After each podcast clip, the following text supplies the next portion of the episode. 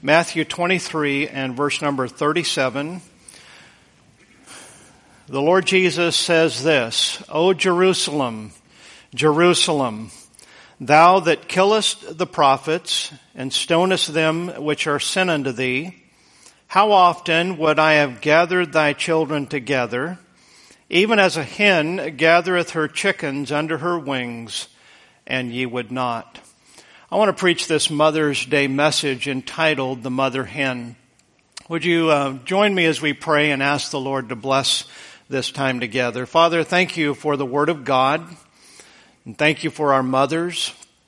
Lord, I know that uh, this audience today, uh, what a vast array of mothers represented here. Lord, some that are here, some as we think about our mothers who are uh, no longer with us, uh, not present here today, Lord, our thoughts and our minds and our feelings go all different directions. And Lord, I pray that you would bless this time now and above all, Lord, help us to point people, point everyone toward uh, the only hope that we have. Lord, it's not uh, our mothers, it's the Lord Jesus Christ. And I pray that you'd bless this time together. Thank you, Lord, for the song that we just heard. Thank you for the congregational singing. Lord, for your sweet presence here today. And we pray that you would receive glory and honor in all that's said and done. In Jesus' name we pray. Amen. You may be seated and thank you for standing in honor of the Word of God. As I think about my mother, uh, birds were my mother's favorite. She had a collection of ceramic songbirds. I have here with me, uh, my wife helped me out greatly here. I, I, had this on the table and when I came to uh, church this morning, I forgot it and I wanted to show it to you. I'm not much of a show and tell preacher, but this is something that has great significant value. This was, and I'm going to try to not drop it and break it. That would definitely be a memorable Mother's Day. This was one of the last things that we bought my mother the year before she passed away, and this is a snow globe. It's got some hummingbirds in it, and it says "Love you, Gram." My my mother uh, was a, had a lot of grandchildren, and she went by Gram. And this was one of the last things that we bought for her, and and I believe it was Mother's Day uh, gift to her. And after she passed away, we were heading back to North Carolina, and we because this was fragile we wanted to take this on our carry-on and not uh, put it in our check-in luggage. And so my wife had it. It's all packed up here and uh, protected the best that we could. And I, I wanted to, I want to assure you that the amount of liquid in this snow globe exceeds three ounces. And uh, we we ran into problems. TSA would not let this pass. And if you've ever, I, I mean, I've donated a handful of pocket Leathermans to TSA because, you know, you're late for your flight and you, you're just stuck. You have to turn it in and you just have to walk away from it. Well, this, because of the sentimental value. This was my mother's and this was a gift that we gave to her. It's like there's no way that we're leaving. And my mom, or excuse me, my wife was actually the one carrying this, so she's the one that got stopped by TSA. And so I'm waiting and waiting and finally I, I got permission to go back to where she was at and she's bawling and crying because it's like, we're not going to just walk away from this. And so anyhow, they did, um, probably because of my wife's tears, they bent the rules just a little bit and we figured out a way to where we could leave this box here and we called my sister and she was able to come and pick it up a little bit later. It still has on the box her name and contact information. In fact, it's still got the Delta Airlines ticket that they put on this and so praise the Lord. We missed our flight but they were able to reroute us and we got another flight home. But I said all that to say this, that this was a very important thing and, and it demonstrates how important that songbirds were to my mother. She always said about the birds that she felt that when they were singing, they were praising the Lord. And I can hear in my mind, I can't uh, imitate it, but I can hear the way that she would say that so many times that she felt that the songbirds were praising the Lord. One time she bought a cassette tape of songbirds singing and she thought that she would play it real loud with the speakers in her house and that that would attract the songbirds and she found out that songbirds are very territorial and actually it drove all of the ones away. But, you know, lesson learned. Well, the Bible speaks of many birds, both favorable birds as well as unclean birds. I'm reminded about Solomon who said of the eagle or the way of the eagle in the air. He said, it's too wonderful for me to know.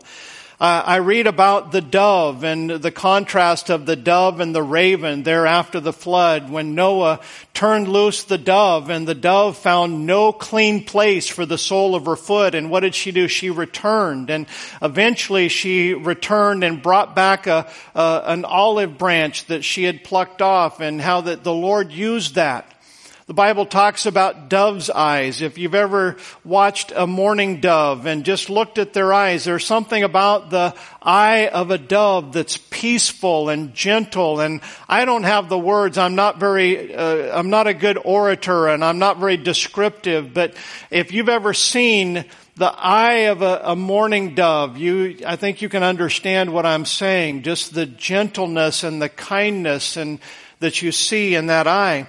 The Bible talks about turtle doves or pigeons as part of the Levitical atonement and especially for those that couldn't afford cattle and so forth, they would bring a turtle dove for a blood sacrifice. And then of course, how could we forget to mention the sparrows that the Lord Jesus referred to when he said that not even one of them falls to the ground, but what our Heavenly Father knows that it happens. And of course, Jesus told that to make a, to make a point with us that if God takes note of insignificant birds that we take for granted, they seem to be everywhere, but certainly the Lord is taking notice and He's aware of everything in our life.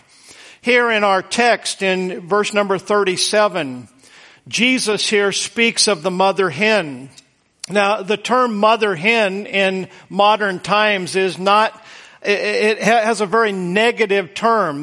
Oftentimes people derogatively are referred to as a mother hen. It's a person who worries about or watches and cares over people in a way that is annoying or unwanted. And I'm sure that we've all had relatives. Maybe your mother was a mother hen. Maybe you've had a, a, an aunt or perhaps a neighbor that was a mother hen and tried to care for you and watch over you in a way that you didn't necessarily want them to. There's all different types of moms. We've all heard of the soccer mom. That's the mom who doesn't want to keep score and thinks that it's unfair if one team wins or the other doesn't and so forth. And I always referred to the soccer mom as a derogative term. You've heard of the helicopter mom, perhaps. The helicopter mom is the mom that's always hovering, always making sure that she's taking care of the kids, and some people use that as a derogative term. Then you've got the opposite of the helicopter mom. You have the free range mom. Now down at the bottom of the hill where my son lives, they have a whole pasture full of free range chickens. How many of you have ever seen free range chickens? I mean, it's just amazing to see all of these red chickens out in the pasture and uh, I, I, I just don't even know how to describe it. And every time we drive by there, and they always move them to a different part of the pasture. And one time here, not long ago, we we pulled in and we thought, where are the hens? Well, they were on the far off part of the pasture. But we always look forward to seeing the free range hens. Free range moms are the opposite. They basically just kind of let their let the kid do whatever they want and figure if they get hurt, then it's good for them and uh, all of that. There's the do it all mom. That's the mom who has schedules for everything. Everything's regimented and I mean they're on top from the time they wake up in the morning till the time they go to bed at night. Every single moment is planned and scheduled and they do everything. They, they spend a lot of time on Pinterest and the kids I'm sure are glad that she does or not. Then there's the hot mess mom. You know the hot mess mom. They're always disheveled. They're always late. They're always in survival mode. They do a lot of this. There's the entourage mom. I hadn't heard of this one before. The entourage mom is the one that shows up at the soccer game and there's always one or two other moms with their kids, always, I mean, the minivan, all of these moms and kids all come out of the same minivan. They never go to the game by themselves. Everything they do. In fact, the entourage mom, people who kind of look at that from the outside, they can't really tell which kids belong to which mom. I've never known anyone like that, but I have certainly seen it from a distance. Then there's the Peter Pan mom. That's the mom that isn't afraid to slide down the slide. Everything that the kids doing, they're out there, they're doing it with. I would imagine that Sister Deanne would be a Peter Pan grandma with zip lines and water slides and Miss Jerry as well and skydiving and bungee jumping. Some of those things are still on the bucket list. Maybe we should call that the bucket list mom. And then there is the cell phone mom. The cell phone mom. Kids are playing in the park and mom's always got her cell phone in front of her face. And anytime the kids do get attention, it's so that mom can take a picture of them with their cell phone and post it on her Facebook account. We've seen them. Maybe I'm speaking to some that are like that. I'm sure that there's all different ways that we can categorize mothers, but when Jesus uses this mother hen analogy, I think what he's doing is he, he understands by observation the instinctive care. When I say instinctive care, the Bible refers to it as natural affection. And by the way, Paul warned us that in the last days there would be a shortage of natural affection. A lot of times when I think of the lack of natural affection, I certainly think about the abortion agenda. But, you know, you can't just categorize the loss of natural affection just when it comes to mothers who would violate the whole idea of motherhood and to end the life of their unborn baby. That is certainly a high level of lack of natural affection, but I think that it goes way beyond that and we find that motherhood and the way that, listen, just because a woman procreates doesn't make her a mother. Being a biological mother doesn't make someone a mother. But God, if we allow it, puts a natural affection, an instinctive care in a mother for her children. And it's so strong that God even uses this concept to make a point about himself. Isaiah 49 verse number 15. This is God speaking. He said, can a woman forget her sucking child that she should not have compassion on the son of her womb? Yea, they may forget, yet will I not forget thee. This is God looking down upon Israel, his people. And he uses that as an analogy. Obviously, this natural affection, this mother hen tendency that God put in mothers is a very, very powerful thing. Now let me say this to those of you that are raising children or have raised children. Truly caring mothers often feel like they are failing miserably. I've seen that. I've heard that. I've observed that. And I want to say this. I, I can't speak for all of every mother that's here or listening on live stream today, but I would imagine, just my observation is that most of you or many of you are probably doing a whole lot better than you realize. There are no perfect mothers and there are no perfect fathers and there are no perfect children. Listen, you can be saved and following the Lord and serving the Lord, but we're all sinners saved by the grace of God. And we all have some baggage that we bring into life. And I would precaution all of us about reacting or overreacting to our own parents. Listen, the pattern for our parenting should come from the Word of God, not a reaction to the parents that we had. You might have had a wonderful mother you might have had a lousy mother. And I know sometimes we think, well, I'm not going to be that way. And a lot of times, this is the honest truth. And listen, all of you that are still children living at home, please listen to a pastor who knows what he's talking about.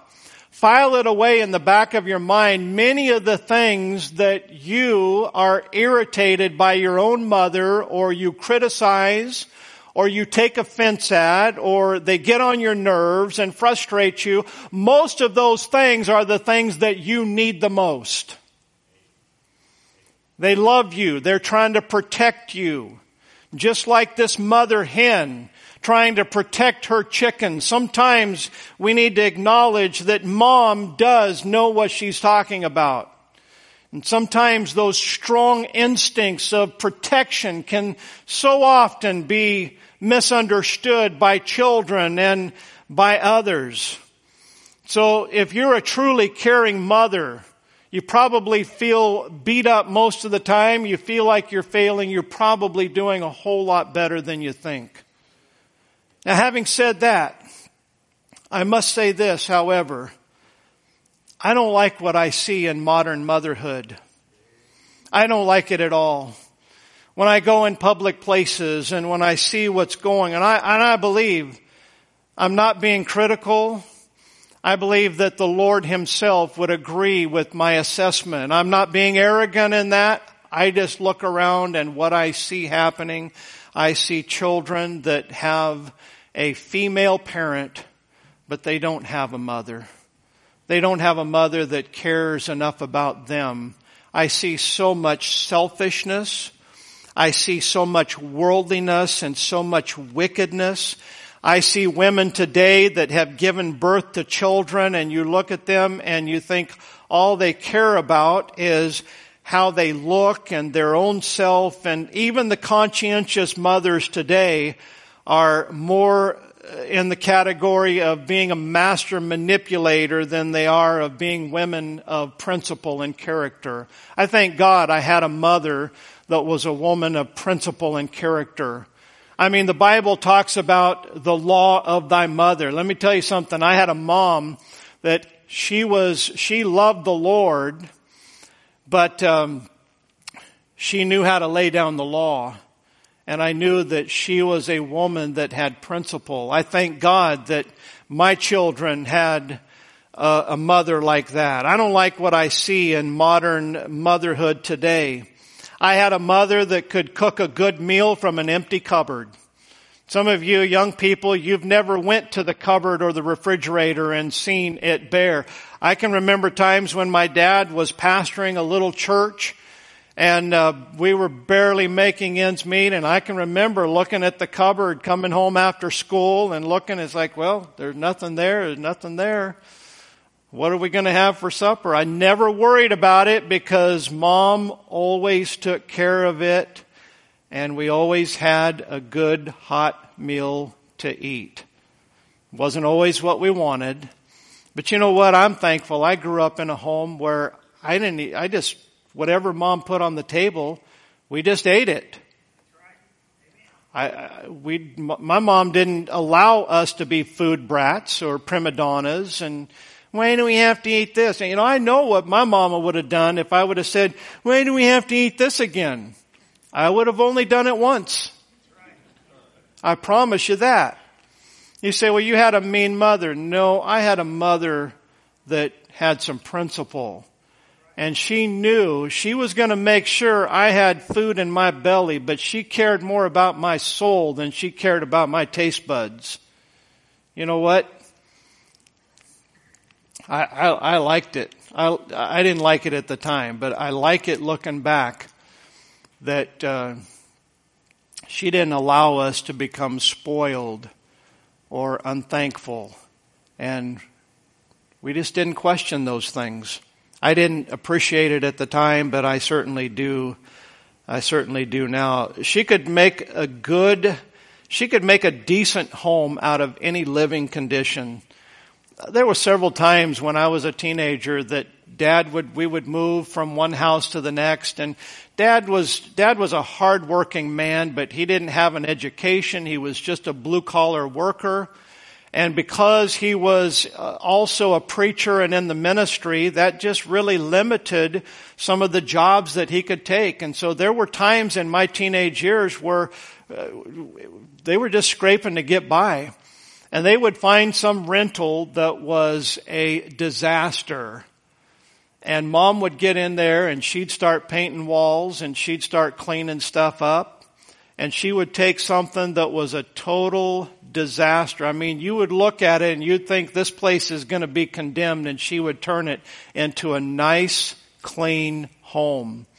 After I was married, uh, dad had got a house. He rented it from uh, a guy that he worked with, or worked for, I should say. And our kids were just little at the time and my mom went in there and she cleaned that thing up and made it a home. My, my son and, and, keep in mind, he's just a little guy here. We, we would drive by after my dad was killed in the accident and they moved out of that house. My son, when we drive by, he would refer to it as Gram's trash house. and he didn't mean anything by it. It's just when, I mean, he was just a little kid helping us when we would go in and help them clean up this house and he just called it the trash house. And uh, she was so good at taking whatever she had to deal with. I never heard her complain about that. She would just roll up her sleeves and she would make the best out of every situation. She was a little rough around the edges, but she had wisdom, character, and principles. And I feel sad for most children today that uh, didn't have a mother like that, and I feel guilty that I didn't appreciate what I had. As I've thought about this message, I really, to be honest with you, I've thought about my mother a little bit. Most of what I've talked about so far this morning has been my mother. But I want you to know that as I've thought this past week about today's message, I've really uh, thought more about the mother of my children than I have my mother. I think about the mother of my children and how she was protective but not overprotective. And I know how that mothers get criticized. If you're a protective mother, you're going to get accused of being a helicopter mom when you're not. I, I can remember one time years ago when my kids were little, how that, uh, she was criticized about bubble wrapping the kids and I think about that same Christian leader who that came out of their mouth and I think about the total wreck that their kids turned out to be. You know what? I'd take some bubble wrap any day over what I've seen. I, I guarantee you, some of you moms could, um, would benefit by borrowing some bubble wrap, being protective, wouldn't you agree that the Lord understood that that mother hen is supposed to be protective? Protecting their children from the harmful things of this world. I'm not talking about not letting them get their knee scraped up. I'm not talking about not letting boys become men. I think that we gotta let these boys become men. But I appreciate the spiritual protection above all and I appreciate that some of the things that she val or she valued the things that are not appreciated much today. Things like rules, things like character, things like quality. Listen, if we're going to do something, it ought to be done right. Cleanliness. You know, I, I understand that everybody's got a different uh, different standard of cleanliness, and not everybody should be the same. But I, I, think that our children ought to grow up in a clean and a healthy environment, and I appreciate uh, that about uh, my children's mother. I would say about their mother that she truly was a homemaker, and my children were blessed When they have children of their own, I think that they'll realize how much they were blessed more and more as time goes on. And so as I switch gears from sentimental conversation about mothers and back to our text, uh, I remind you this is Jesus that's talking to Jerusalem, a group of people, and he's using the analogy of a mother hen, and I've already said it once and I'll say it again, that the Bible teaches us what a good mother should be, and that's what ought to be our pattern. God knows more about human nature than we ever think or can imagine that we know and understand about human nature. In Titus chapter number two and verse number three, it says that the aged women, that's you older Christians, that you should be in behavior as becometh holiness, not false accusers, not given to much wine, teachers of good things. Why? That they may teach the young women to be sober, serious, to love their husbands, to love their children, to be discreet, chaste, keepers at home, good, obedient to their own husbands. Why? That the word of God be not blasphemed. You ever wondered, sometimes we think that Christianity today, that the gospel has lost its power because, well, there just aren't any good preachers today. We don't have preachers like the preachers of yesterday. You know, there, there might be plenty of good and powerful preachers today, but it could be that in Christian culture today, the Word of God is receiving so much blasphemy in the lives of professing believers that it doesn't lend credence, respectability to what's being said from the pulpit. I thank God that when I got my heart right with the Lord, the things that my father-in-law would preach from the pulpit, I didn't look at him like I was all confused and in shock. You know what I said? It's like, I grew up in a home where 90% of what I'm hearing from the pulpit, I saw that demonstrated in the home that I grew up in. Now there was 10%, there was some baggage and some things that, listen, my, my parents got right with God later on in life and they were under some Christian influences that, listen, I thank God I, I got, I got more of a Bible believing approach to Christianity than what they ever had when they were younger. So I'm grateful for that. But the Bible is being blasphemed, sadly, by Christian mothers today that are listening more to the spirit of this age, patterning themselves after the world out there rather than taking the Word of God seriously. King Lemuel in Proverbs 31 was instructed to be sexually pure. He was instructed to totally abstain from alcohol. Who taught him that? Mama taught him that. He said, she said, son, you're a king. You're a leader. You're responsible and accountable. And all these things will pervert your judgment if you allow them into your life. Thank God for a mama that would stand up and say, this is right and this is wrong. When I was a teenager, my mom, God used my mom many times to thwart my plans. No, I resented her at the time, but now I look back and I say, thank God, mama stood up. I mean, when my dad was just, oh, he's a good boy. My dad was always kind and gentle and my dad was being trusting. And listen, I'm not belittling my dad at all. What a gracious man. But sometimes my dad was kind of overreacting. He grew up with harshness and he kind of overreacted and he didn't want to be overly harsh on me. But sometimes dad was trusting and, you know, inside I'm like,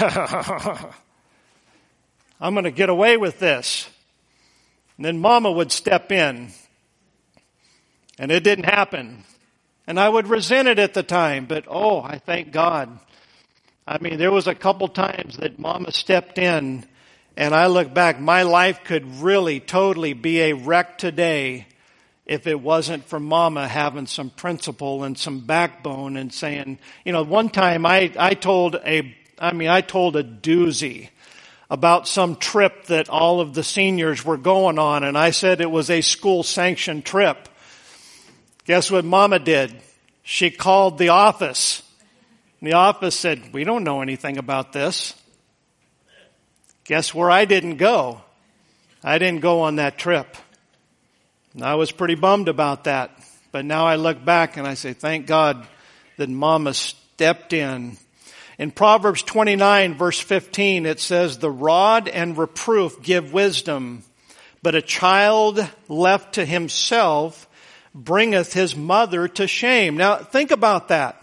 When we think about the rod and reproof, we automatically think that's dad. Daddy's the disciplinarian, and I think that dad should be the main disciplinarian. But notice in Proverbs 29, 15, we don't find dad anywhere mentioned there.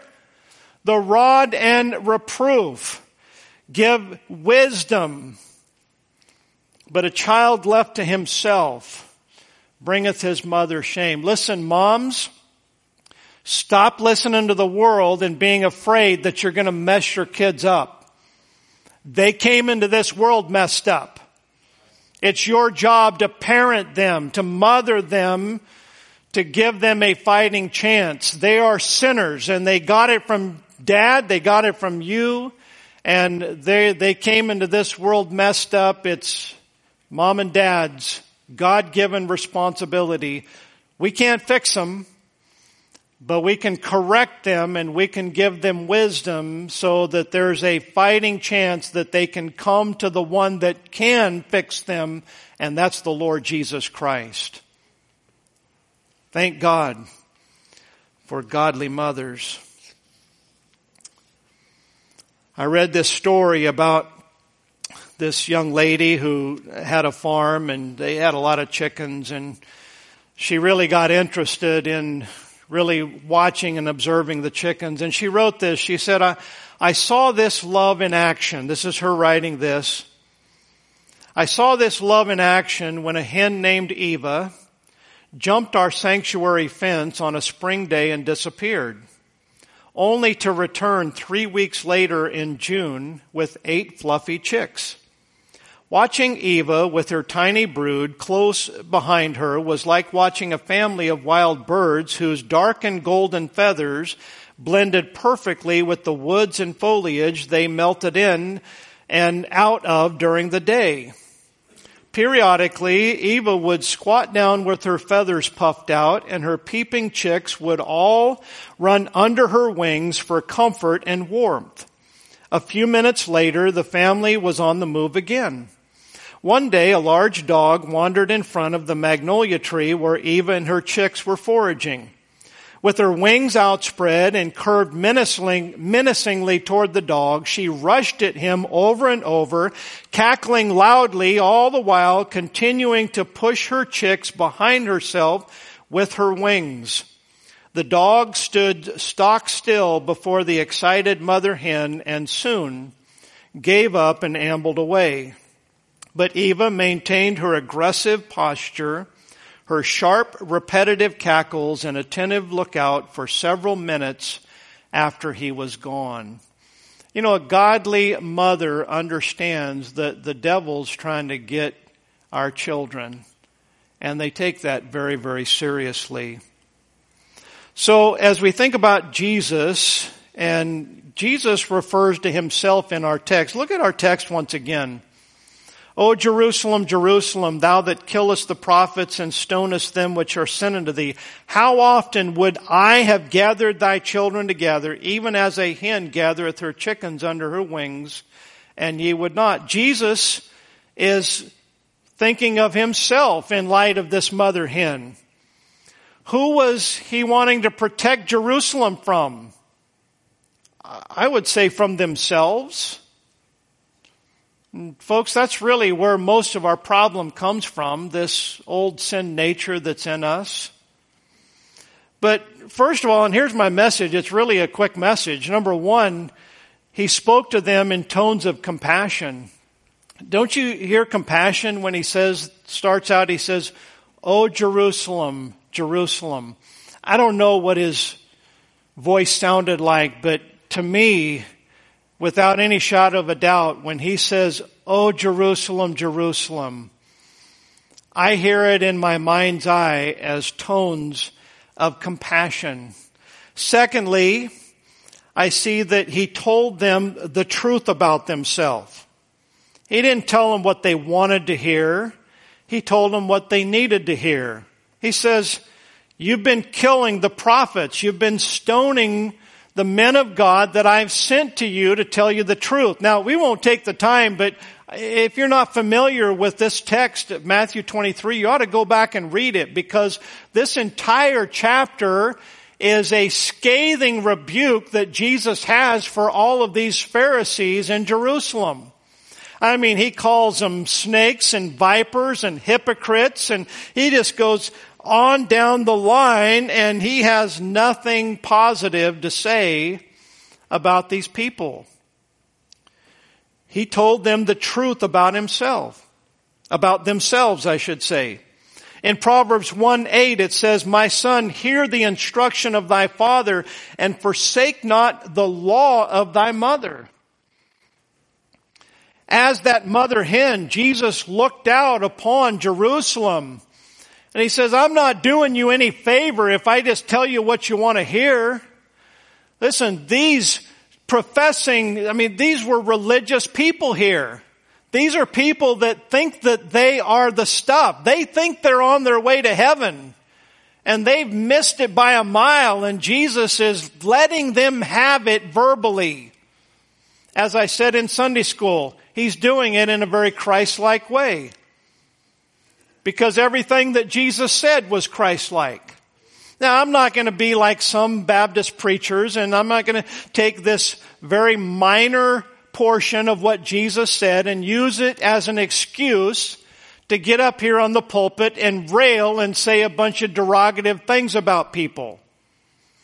I think we've got to be very careful with that. In the first place, I'm not Jesus. And in the second place, a lot of what's said from men of God that's derogative is not helpful. It's just mean. And it's more venting than it is preaching. I've been there and I've done that. And I don't want to be that way. I want to, I want to trust that the Word of God and the Holy Spirit of God is all that's needed to touch your heart and to correct you and get you to see the truth. So Jesus spoke to them in tones of compassion. He told them the truth about themselves. But then the third point is he was patient and persistent with them. Notice he says here, how often would I have gathered you together? How often? He didn't just tell them once. He told them many, many times. He didn't just use one voice. He used another voice. He sent a preacher, a pastor, a prophet, an evangelist. He, he, he, he, had, he directed them to a radio program where he's speaking and he's pleading, listen, brothers and sisters, ladies and gentlemen, Jesus Christ as that mother hen, He is speaking to you. How often is He trying to get your attention? I know sometimes you come, you feel that tug of your conscience. You come to church and something said and you know down deep that, hey, I'm not right with God. Maybe you're here this morning and you know down deep you're not born again. You know that you're empty and something's missing inside. And the preacher says something and you're thinking, you know what? Maybe I need to do something about it. Maybe I need to, to just forget about this little prayer that I prayed when I was five or six or seven that I don't even feel like I know God. And, and you feel like maybe I ought to do that and then you get over it. You think, ah, oh, well, I'll just, I'll wait. I'll do it another time and you leave. And then that feeling kind of goes away or it comes and goes. And sometimes when you're all alone and in the quietness of your own thoughts and the Holy Spirit saying, you didn't really get saved. You didn't mean that. You were just, you were just responding to your Sunday school teacher. You were just responding to the preacher or the, you don't, you don't remember the Holy Spirit of God really getting a hold of your heart and conviction. Hey, if you're, if you're in that, if you're in that condition this morning, you know why you're feeling that way? Because Jesus as a mother hen is once again, how oft would I have gathered you? He is once again often pleading with you wanting to gather you, wanting to get you to chuck that false profession and get the real deal and get born again. Jesus was so patient. And I also remind you that here in this chapter where he rebukes them, I mean, so boldly, he has already been working with them for years and years trying to get their attention. He's been patient and he's been persistent. And then my last point, number four. Ultimately, as a mother hen, he knew that they had to choose. How often, he said, would I have gathered thy children together, even as a hen gathereth her chickens under her wings? These last four words are heartbreaking words. And he would not. And he would not. I don't know what the crowd was thinking. There might have been one over here. It's like, well, I'm, I know I need to, but I'm not ready yet. One over here, it's like, well, who does he think that he is? I'm okay. I'm fine. Hey, I got I've got success in my life. My life is good. It's just the way that I want. Let me tell you something. If you're building your house upon the sand, if you're not building it upon the Word of God, one of these days the storm's gonna come and you ain't gonna be okay. God, the Holy Spirit, Jesus as that mother hen is saying, I want to gather you under my wings. Listen, those little chickens, those little chicks were not saying, Mama, control me. They had minds of their own. They had lives of their own, but they recognized that mama knows what's best for me. Mama is not trying to control me. Mama is trying to protect me. Mama's trying to shelter me. Mama's trying to make sure that I have the spiritual needs that they're being met. Why? Because mama instinctively loves me. Ladies and gentlemen, God instinctively loves you. Jesus Christ instinctively loves you and he has a heart's desire to gather you, but you have to make that decision. He's not going to force you under his wings. He's not going to force you to follow him. He's going to spread those wings out. And I hope and I pray that God won't say of you someday, and ye would not. Mama knows best. Mother hen knows best. But I close with this statement. He, and I'm speaking of Jesus Christ, He knows what's best for you. O Jerusalem, Jerusalem, thou that killest the prophets. I know there's no one here that's killing prophets. I hope. I realize that that's excessive and he's speaking to an excessive group, but he's not talking about the degree. If you're not under the shelter of his wings, if you have, if you're not saved, you need to come to Jesus. If you're not right with God as a believer, you need to get right with God because he knows what's best for you. Do you trust him? Or do you just want to be that foolish chicken that's just going to wander away until the fox or the wolf or the dangers that are away from mama hen end up destroying your life? He knows what's best for you.